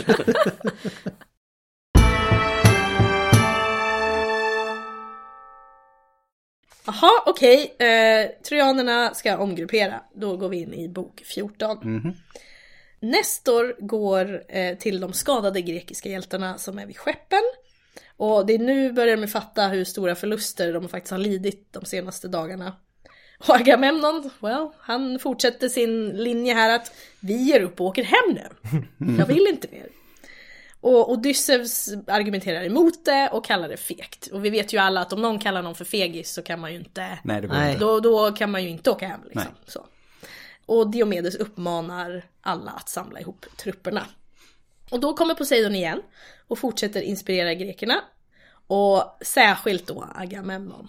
Så att nu är han på banan igen. Han behövde lite extra umf liksom. Ja, men lite, han behövde lite kärlek där. Hera då. Hon ser att Zeus sitter där på berget Ida och börjar eh, smida en plan för att distrahera honom så hon kan hjälpa grekerna utan att han vet om det. Så hon går till Afrodite och lurar henne att ge bort en förtrollad bysthållare. Eh, och den är så starkt besatt av kärlek att vem som helst blir fullständigt galen. Och vi vet ju alla att grekiska gudar inte är främmande Nej. för att kunna påverkas av eh, Jag saker. tänkte först att, alltså en statybyst, men det är BH vi pratar om. Det är något i den stilen. Ja. Det är typ ett band som man virar runt Okej. överdelen Ja. av bröstet liksom. Och inte nog med att hon fixar den här eh, bysthållaren. Hon besöker sömnguden och övertalar honom att få Zeus att somna. I utbyte mot en av sina döttrar. alltså, återigen, vi använder du gör kvinnor mer som liksom... du gör mer tjänst så får en av våra döttrar. Ja, härligt, mysigt. Sådär, mm, härligt. Ja, så hon tar på sig den här bysthållaren, går till Zeus som blir helt besatt. Och sen medan de ligger så lyckas sömnguden få Zeus att somna. Yes. Mission eh, accomplished. Mission accomplished. Hera kallar på Poseidon, berättar att han får fria tyglar i att eh, styra grekerna mot seger. Och Poseidon är inte den som är den, så han håller inte tillbaka och kör fullskaligt motanfall genom grekerna. Och Ajax lyckas faktiskt slå Hektor till marken och trojanerna får dra honom från slagfältet. Och när man inte har Hektor så driver snart grekerna trojanerna tillbaka mot stan. Vi vet ju alla att det, allting hänger på en person. Det är det. Det är, det. det är Hector på ena sidan och typ någon av hjältarna eller Ja. Achilles eh, på andra Men det sidan. känns som att grekerna har lite fler hjältar. Det har de ju. Ja. Det är, de har ju fler större hjältar än Ja, vad trojanerna har. Jag menar, Odysseus har ju räddat Exakt. biffen några gånger. Japp, Liksom. de, har, de har flera. Eh, Trojanerna hänger mycket, det är mycket som hänger på Hector. Mm. I det här. Sen kommer vi in i bok nummer 15. Det är nu som Zeus vaknar. Och ser att shit, Hera och Poseidon har gjort någonting. Vad är det som händer? Han liksom ligger där uppe på Ida liksom och blundar och tänker va, va, va, va, va, va? Hera hon försöker skylla på Poseidon. Men Zeus lugnar henne och säger att jag har egentligen inget personligt intresse i att trojanerna ska vinna. Det är som tar det lugnt. Eh, men han säger också att han kommer att hjälpa dem. Men att Troja fortfarande är dömt att falla. Och att Hector kommer dö efter att han dödat Patroklos. Så att nu, det är, Zeus spoilar nu lite grann vad som kommer hända i Ja, det är framtiden. ju spännande med tanke på att eh, innan har vi gett oss på greker. Exakt, men han säger att nej, men det, de, de kommer fortfarande falla. Ja. Jag gör egentligen bara det här för Tetis, han, han var skyldig Tetis någon tjänste. Ja, ja. där, så, ja. så han skickar Iris, Iris är regnbågsgudinnan ska vi säga, brukar användas som budbärare mellan gudarna. Eh, så Iris uppsöker Poseidon, ger honom en order från Zeus nu att Poseidon ska lämna slagfältet. Poseidon går väldigt motvilligt med på det här. Det är ändå hans brorsa. Liksom. Det, är- det är ju lite annan dynamik Japp. nu än vad det är till exempel om det vore Athena eller Apollon. Liksom. Apollon uppsöker samtidigt Hector och uppfyller honom och trojanerna med nytt mod. Vilket gör att Hector kan leda ett nytt anfall mot grekerna. eh, Men grekerna lyckas hålla emot. Bara när Apollon själv går in i striden så faller grekerna samman. Och trojanerna bryter nu ännu en gång genom de här grekiska fortifikationerna runt, runt lägret. Striden börjar nu som, vad ska man säga, dra sig närmare och närmare skeppen. Så att nu kommer de liksom farligt nära att bli av med sin enda väg därifrån, grekerna också. Så i, faktiskt i skuggan av skeppen så slåss Hector och Ajax igen i en duell. Och trojanerna ser ut att ha segern inom räckhåll. Hector kan nästan röra vid ett av de grekiska skeppen. Så att nu är det verkligen fara och färde. För att bli grekerna av med skeppen, då är de fast. Ja. Då är det kört. Så i denna digra timme så går Patroklos in till Achilles och ber honom att få använda hans rustning om nu Achilles själv vägrar slåss. Achilles vägrar såklart slåss. Men eh, han går faktiskt med på att låna ut rustningen till Patroklos. Men bara tillräckligt lä- länge för att Patroklos ska kunna rädda skeppen. Och det, medans Patroklos liksom tar på sig Achilles rustning så börjar det första skeppet att brinna. Så att Det är verkligen tajt om tid nu. Ja, jag skulle säga att det börjar brinna i knutarna. Ja. Ehm, och Achilles sänder sina myrmidoner, för de har han ju hållit tillbaka från att strida innan. Och eh, de följer då Patroklos in i striden. Achilles ber sedan till Zeus att Patroklos ska få återvända och att skeppen inte skadas. Och här beskriver då Homers i att Zeus endast kommer att uppfylla en av dessa böner, så att det blir lite, oh vilken kommer han Ja, att han göra? det till Hera liksom. Det sa han, precis. Han har redan, precis. Precis. Och eh, Patroklos dyker upp i Achilles rustning och vänder striden snabbt och trojanerna faller tillbaka från skeppen. Och det är ju här Patroklos skulle sluta, Mhm. enligt Achilles. Men Patroklos driver dem tillbaka mot fortifikationerna. Och Zeus upptäcker att hans son Sarpedon är i fara. Eh, Sarpedon slåss ju för trojanerna och funderar på att rädda honom. Men Hera varnar honom och säger att om du räddar Sarpedon så kommer det försvinna hjältar både till höger och vänster för att gudarna räddar sina egna barn. Ja, precis. Det säga, sätt inget prejudikat här nu. Ja, liksom. precis. Så Zeus ser därefter på när Patroklos driver sitt spjut genom sin son, eller genom Zeus son Sarpedon. Och Patroklos drabbas nu av Zeus hämndlystnad. Nu vill ju Zeus göra livet surt för Patroklos. Eh, Zeus fyller först Hector med fruktan så att han leder en reträtt. Och Patroklos som inte lyder Achilles ord jagar efter trojanerna hela vägen fram till stadsmurarna. Och Homer Homeros förklarar att staden hade kunnat falla nu om det inte vore för Apollon. Apollon höll Patroklos tillbaka och uppmanade samtidigt Hector att anfalla. I den efterföljande striden smyger sedan Apollon upp bakom Patroklos och skadar honom och det leder till att han enkelt kan bli dödad av Hector. Så gudarna är så sneaky. Ja. Mm. Det är, ja. Det är verkligen att de spelar schack med hjältarna som är med i striderna. Ja, och också så här, ska jag rädda min son? Nej, it. Ja. Och sen blir du arg på han som dödar Ja! son. Så jag hade kunnat rädda honom. Jag valde inte göra det, det är ditt fel som mördade honom. Liksom. Ja. Men bok 17. Trojanerna och grekerna slåss nu omkring Patroklos kropp. Grekerna försöker skydda kroppen medan trojanerna vill ha den för att kunna byta den mot Sarpedons. Zeus fyller Hector med gudomlig styrka och han lyckas snå åt sig Achilles rustning men grekerna samlar kraft och driver till slut trojanerna tillbaka mot staden. Athena hjälper grekerna medan Apollon hjälper trojanerna. Menelaus sänder bud tillbaka till lägret för att be Achilles om hjälp. Achilles som fortfarande är omedveten om Patroklos död. Zeus börjar skifta striden till trojanernas fördel. Så att, att det är hans spel, alltså det, ja, det, är- det är Wow. Zeus. Ja, ja men Zeus är ju, ja. Mm. Ja. Yes. Eh, bok slash säsong 18 då. Achilles får veta att Patroklos har dött och tappar kontrollen totalt. Han gråter, slår i marken med nävarna, han täcker sitt ansikte med jord. Vi vet ju alla att under antiken så var man ganska dramatisk när man sörjde. Ja, japp. Och det här är liksom höjden av drama. Eh, och så skriker han. Han skriker så fruktansvärt att Tetis hör honom och kommer upp ur havet för att höra vad som har hänt. Förstå vad hemskt man måste skrika då. japp. Och då berättar Achilles för henne om eh, Patroklos och lovar att han ska hämnas på Hector. För det är också så här, då blir han väldigt ilsk. Så då blir vi så ilska att vi inte vet vad vi gör nästan. Och Tetis, hon svarar ju att eh, Hector har faktiskt tagit din rustning, så jag ska se till att Hephaistos smider en ny. Du får bara vänta en dag. Och så Tetis lämnar honom och drar iväg till Olympen. Och som alla andra nätter så håller de rådslag, även Japp, denna Japp. för att planera sina nästa drag. Trojanerna, de känner väl att det kanske är läge att retirera till staden för att Achilles kommer nog vilja slåss liksom. Och Hector börjar bli lite full av sig själv tror jag här. Att, för att han bara sådär, nej, det är fegt. Vi, eh, vi fortsätter trycka mot grekernas läger. Och Athena hjälper ju till. Eh, Så hon ser till att trojanerna faktiskt blir av med sitt förnuft så att alla går med på det här. Ehm, och hos grekerna i deras läger så börjar man sörja Patroklos. Och Achilles förbereder hans kropp för begravning, men begravning kommer inte ske innan han har dödat Hector.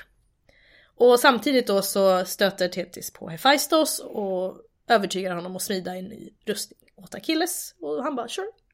Han är inte den som är den. Nej, han är ganska chill Jag, jag fixar det, det är lugnt. Bok 19, det börjar dra ihop sig. Mhm. Det börjar vi ändå komma liksom in i, i klimax verkligen på riktigt. Eh, Tetis kommer tillbaka till Achilles då med hans nya gudomligt smidda rustning. Eh, och det består av en bröstplåt, en hjälm och en sköld. Och det är väldigt, jag tänker det är som, eh, motivet på skölden är ju klassiskt för det är liksom väldigt, väldigt intrikat beskrivet av Homeros vad det finns för motiv på den. Det är liksom jordbrukslandskap och det är olika scener och så här. Så här. Det är jätte, en jättestor del utav faktiskt boken. Den beskriver just Jaha. Achilles sköld. och Tetis lovar också att vaka över Patroklos kropp och hindra den från att ruttna medan Achilles går i strid då, så att den ska bevaras ordentligt. Achilles samlar ihop sina män och han sluter då nu äntligen fred med Agamemnon. Och Agamemnon han ger honom de här gåvorna som han lovade tidigare att Achilles skulle få. Och lämnar också tillbaka Briseis. Så nu är det liksom, allt är förlåtet, allt är lugnt. Eh, Achilles han gör sig redo för strid. Men han vägrar äta innan han dödat Hector. Så han, han lägger liksom all sin fokus på att få sin hämnd nu liksom. Men Zeus tänker att Achilles måste äta ändå. Eh, Så han skickar Athena för att hon ska kunna fylla hans mage med ambrosia och nektar. Ambrosia är ju gudarnas föda, som vi vet. Achilles går sen till sina hästar, spänner för dem på sin vagn och så skäller han också ut hästarna för att de lämnade Patroklos att dö på slagfältet. Och hästarna svarar honom, det här är en fantastiskt rolig del av Iliaden när Achilles tjafsar med sina hästar. Eh, häst- Hästarna svarar att nej, det var, det var inte vi, det var gudarna som beseglade Patroklos öde. Hästen är de mest sinnesnärvarande i Ja, hela precis. berättelsen. Ja. Ja. Lite grundade sådär. Ja. Och nu i bok 20, eh, medan grekerna och trojanerna förbereder sig för dagens strid så kallar Zeus gudarna till Olympos. Zeus vet att om Achilles går i strid utan att någon håller tillbaka honom kommer han att slakta trojanerna och få Troja att falla i förtid. Det är också så här, gör processen kort, alltså Ja. fan ska de lida lite extra liksom? Precis. Zeus lyfter därför sitt tidigare förbud mot gudomligt ingripande i striden, inte för att det förbudet verkar funka. Nej, Nej, Apollon nej de, de på. gjorde, ja precis, Apollon är det ingen som har Ja. någon koll på. Han gör som han vill. Ja.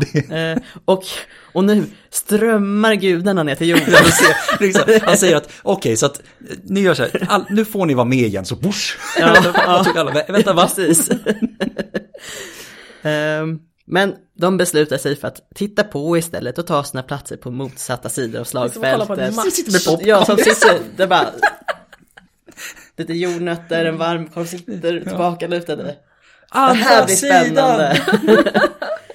Jag tänker mig att det måste vara andra mytologiers gudar som också bara tittar på håll. Ja. Alltså, det är som en tennismatch. Nu är det trojanerna, nu är det grekerna, nu är det trojanerna, här, nu är det och. Oden går fram till Osiris bara, kan du fatta det här eller? Sirius bara, I have my own problems. It's a dude. Eh, Då har vi eh, bok 21 här. Eh, 21 för det nummer som Foppa hade på sin tröja. Oh. Eh, viktigt. Achilles driver trojanerna framför sig och ingen kan stoppa honom. Han driver flera ner i den närliggande floden Santos eller Skamandros. Achilles dödar så många trojaner att floden dammas upp av deras kroppar. Flodguden börjar protestera mot Achilles som lovar att sluta kasta kroppar i floden, men inte att sluta döda trojaner. Floden som är på trojanernas sida kallar på Apollon om hjälp, men när Achilles hör detta anfäller han flodguden. Floden svarar med att svepa Achilles bort från slagfältet och nästan dränka honom. That's fair, right? Jag ser liksom bilden framför mig, Ja. Achilles i full rustning som hjälp! Håller på att drunkna liksom. Han försöker slåss mot en flod. Ja, ja. Ja. ja. Svärdet i vattnet bara, Nej, för jag... Det finns någon sån där bild från Imgur eller någonting, men att Iliaden är som ett Dungeons and Dragons-spel. eh, att eh, så här, man slår tärningar hela tiden och någon spelare så här, Achilles som spelar, ja, jag attackerar floden! Och spelaren säger, nej du kan inte slå tärningen. Natural 20! Achilles attackerar floden. Floden svarar med att svepa Achilles bort från slagfältet och nästan dränka honom. Olympierna går till slut emellan och räddar Achilles från flodgudens vrede. Fusk. Man kan nästan tycka att Achilles tog sig vatten över huvudet. jag har inte dragit någon ordvits hittills. Vi har varit dåliga på det, vi har varit Ja, dåliga. jag har en lista nedskriven. Du får läsa den sen. Ja. Det får vi läsa sen. Eh, ett stort bråk utbryter nu bland gudarna medan de andra ser på stridigheterna. Athena besegrar Ares och Afrodite. Poseidon utmanar Apollon, men Apollon vägrar slåss över dödliga. Ja, nu precis. Men så, Ar Artemis, Artemis hånar honom och försöker få honom att godta utmaningen, men Hera hör detta och skäller ut henne. fantastiska. Det- Alltså kan ni förstå att man utelämnar det här ur filmatiseringen? Nej, Det är helt. Det är jätteroligt. det var jättekul. Samtidigt ser Priamos slakten som sker på fältet och öppnar Trojas portar för sina flyende trupper. Achilles jagar efter och invaderar nästan staden. Apollon förklär sig till en trojansk prins och håller Achilles stången medan trojanerna flyr in genom portarna. Jaha, okej, då är vi på bok 22. Hector har inte flytt in genom portarna, så han står som enda trojan kvar utanför murarna. Priamos, pappan, han bara, men kan du inte bara komma in? Och Hector bara, men jag kan inte leva med skammen för det var ju jag som föreslog att vi klarade det här. Äntligen någon som tar så, lite... så sent som natten innan Ja. så sa jag att vi skulle göra det här. Exakt. Nu tänker jag göra det. Eh, Apollon han har gjort sitt liksom, så han uppehåller inte Achilles längre. Men då blir Achilles konfronterad av Hector.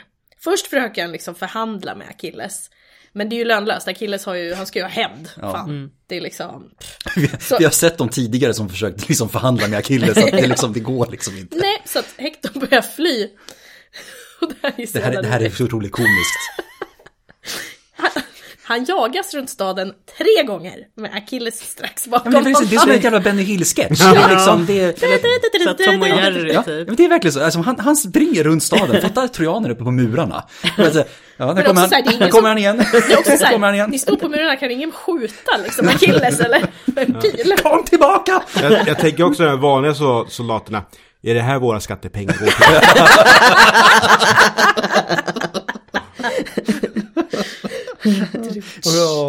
Men man vill ju veta vad de ropar till varandra Ja. medan de Ja. springer runt där för det lär ju ta ett jävla tag. Ja, precis. En ganska stor stad. Så tre varv senare.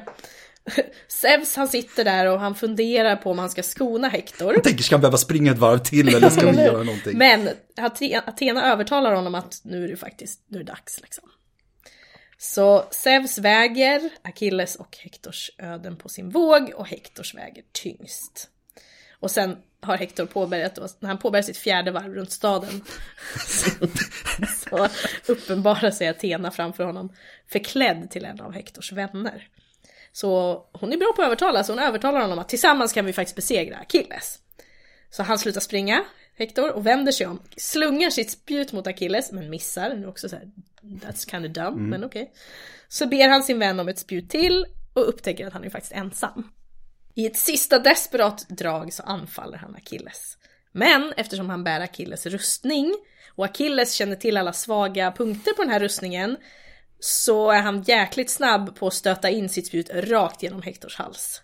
Det är ett fruktansvärt antiklimax. Ja, Allt det här springandet som de gör nu, alltså tänk om de bara kunde byta ut det mot en lång vilda västern-scen som stirrar på varandra tar jag i alla fall. Istället för... Dun.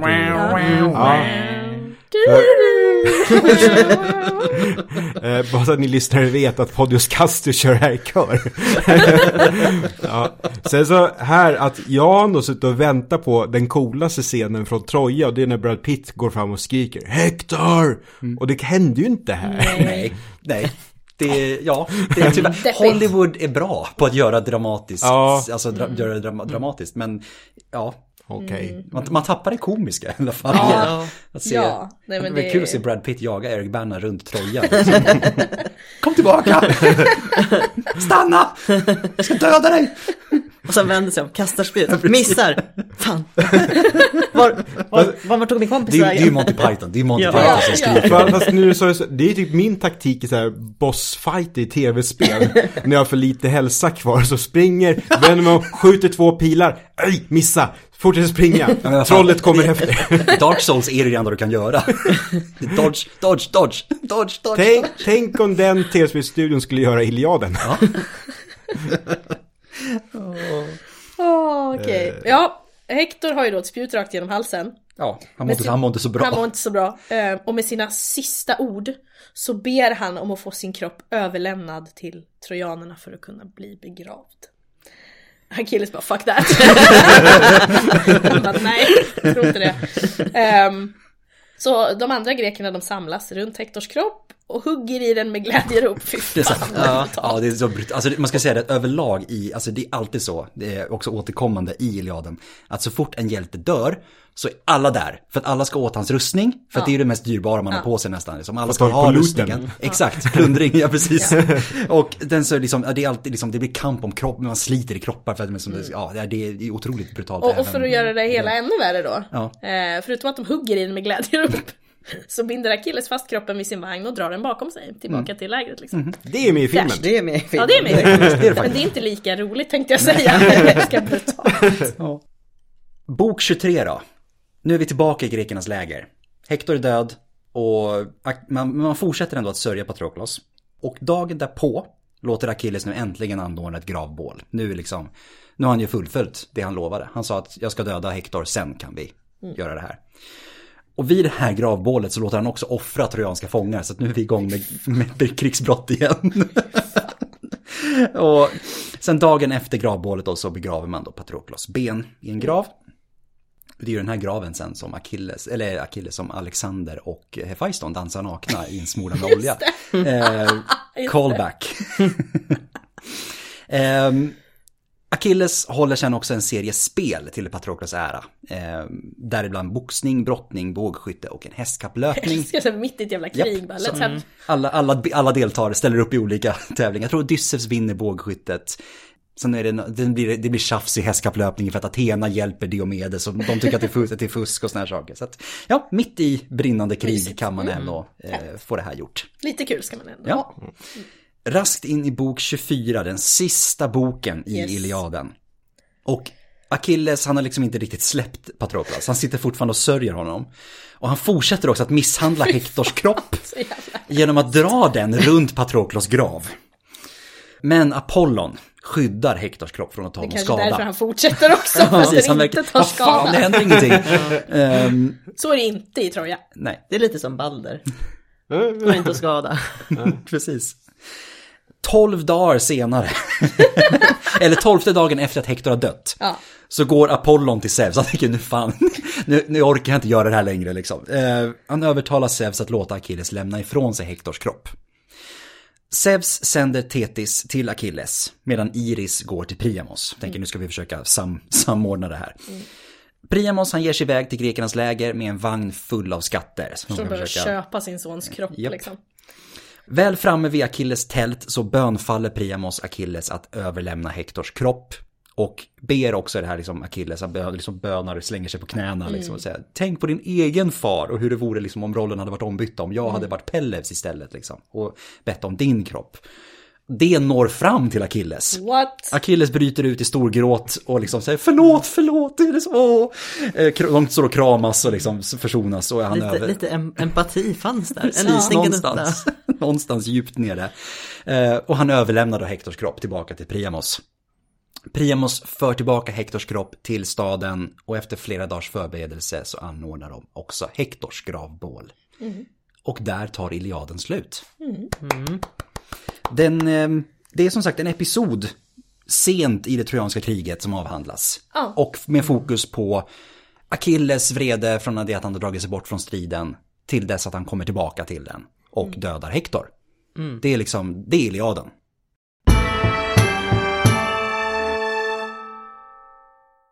Och det var också dagens avsnitt. Ja, Ja. Det gjorde vi väl bra? det tycker jag. Väldigt, ja.